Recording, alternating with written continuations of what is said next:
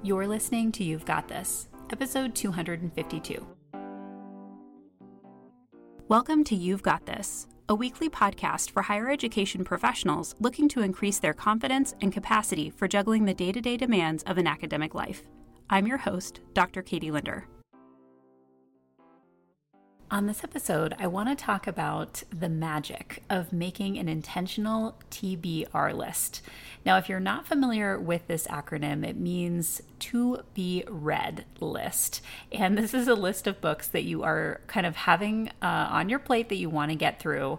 Now, I think that as academics, many of us already have a TBR list. It is a running list. Um, I certainly have many of these lists. I have bookshelves of books I haven't read. I have books on my Kindle I haven't read. I have books on my Amazon wish list. I have books on my library wish list. So I always have kind of these books waiting in the wings. But I have a lot of people ask me, how can I find time to read more? And I think that making an intentional TBR list might be the answer here. So I will start by saying I was inspired by a recent YouTube vlogger that I came across who makes monthly TBR lists for herself and she kind of assigns herself reading each month and then she has a video where she talks about what she's planning to read and then she vlogs about what she's actually able to read. I will link to this vlogger in the show notes in case you're interested. And if you haven't discovered the world of YouTube book vloggers, I would definitely encourage you to go down that rabbit hole if you're looking for something fun to read. There are a ton of people who are doing just incredible work uh, in this space and really helping you to stay kind of um, up to date about what's coming out in a, in a ton of different genres. So you can find YouTube vloggers who really focus in on books that you really love. So I was really inspired to think about kind of the benefit of making a plan when it comes to what I want to read.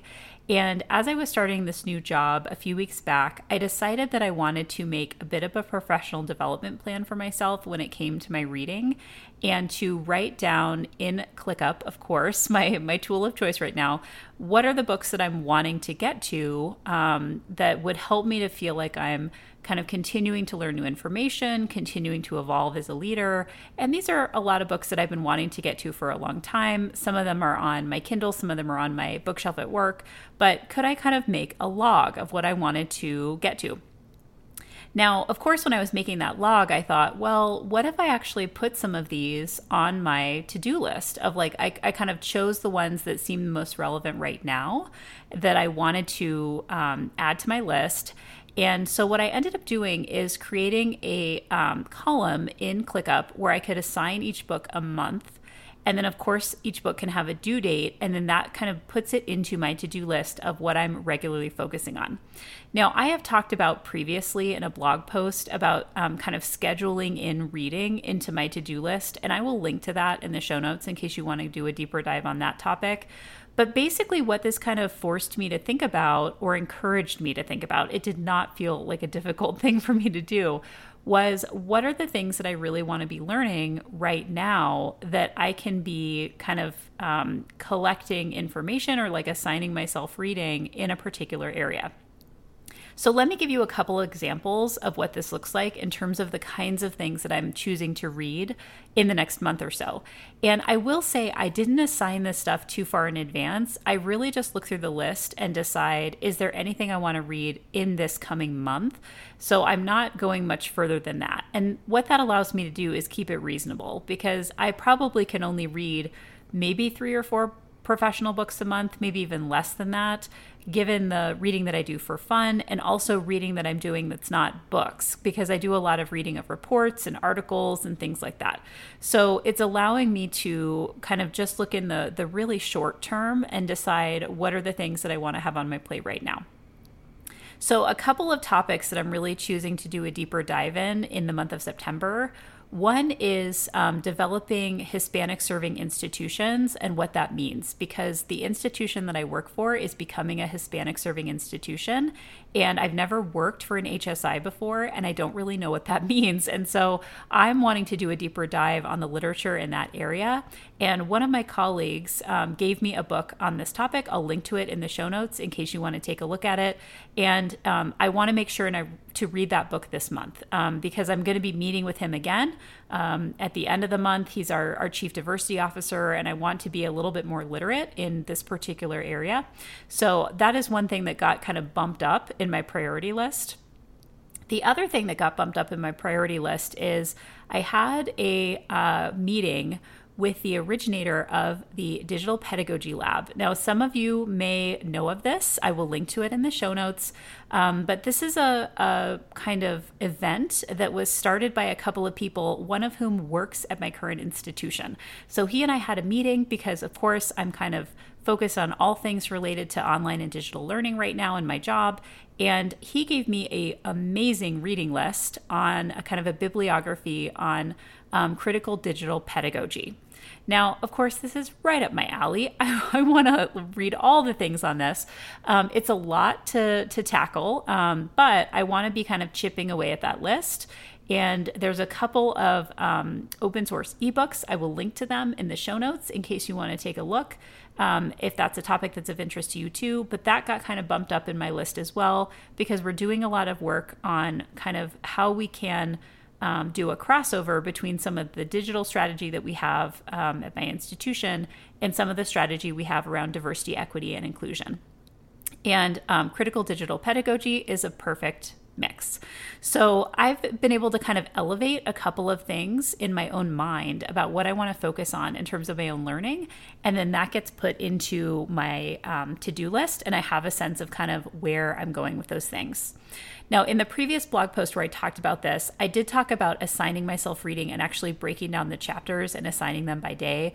I may end up doing that soon because I am pretty busy with meetings and things like that. And it really does hold me accountable to doing just a little bit of reading at a time, which is something that I think I really need to be building into my schedule because then I, I kind of look at my list and I'm like, well, it's halfway through the month. I have four books on my list. I haven't gotten through what I want to get through. So I need to be kind of making a plan to break it down. Um, and again, I'll link that post in the show notes because I think it is a helpful way of thinking about how do we break down something like a full book into manageable pieces so that we are actually making progress on things like reading goals. Now, I will say the other thing that is very cool about making an intentional um, to be read list is you get this feeling of anticipation because you know that you have these books that are kind of waiting in the wings. And if they're based on things that you care about and that you want to be learning about, you want to get to these things. You want to be reading them. And it gives you that feeling of kind of delicious anticipation where you're looking for opportunities of where you can read those things. Now, as I record this, um, this is going to be coming into Labor Day week for many of us. We get that Monday off. And I have got to say, I've already earmarked part of Monday to do a little bit of reading because I want to be able to have some uninterrupted time to move some of the books I'm reading forward. Now, of course, you might be thinking, okay, can you also do this for fun books? Um, and of course, the answer is yes. And so, this is also actually something that I think really helps me to um, not feel overwhelmed by the amount of books that I have in my to be read pile when I break them down and I say, you know, these are the books that I want to read in a particular period of time. Now, of course, my default mode for that is I check out a lot of books, audiobooks, and ebooks from the library. And so they have deadlines, they have due dates. And so sometimes my default mode is just to look at what to do next and kind of go in that direction but that's not quite as intentional as I want to be.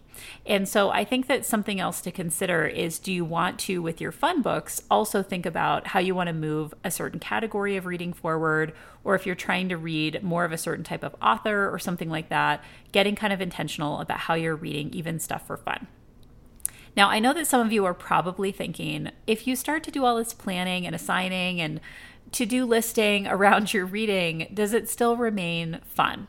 Well, I think you all know me well enough to know that I do find all of these things fun. And so, yes, for me, this is actually a way to just make sure that I'm balancing my time and building in kind of these kinds of activities that are fun for me to do. And they don't get lost in the mix because I think part of the challenge is when you start a new job, when you move to a new place, or just when your schedule is really busy, these things will tend to fall off. And if you really care about them, I think that scheduling them in is a time to make it happen. Now, you can think about this for all kinds of other things in your life that you might schedule in, like exercise or a date night or family time, where you're trying to make sure that the things that you really care about and want to prioritize are um, finding time and space within your schedule. And so for me, this is the same kind of thing. I can make um, a lot of intentional choices about my reading time. And reading for me is tied to so many other things like learning and growth and professional development.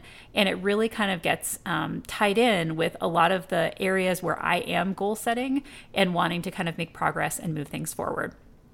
So I would love to hear if you are making intentional TBR lists in your own life, either professionally or personally.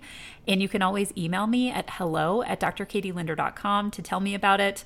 And um, would love to hear more. Always love to see what's on your list as well. You can always follow me at Goodreads to find out what I'm reading.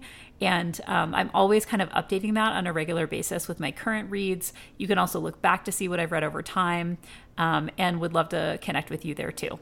Thanks for listening. Thanks for listening to this episode of You've Got This. Show notes and a transcript for this episode can be found at drkatielinder.com slash podcast. If you found this episode helpful, please also consider rating and or reviewing the show in iTunes. Thanks for listening.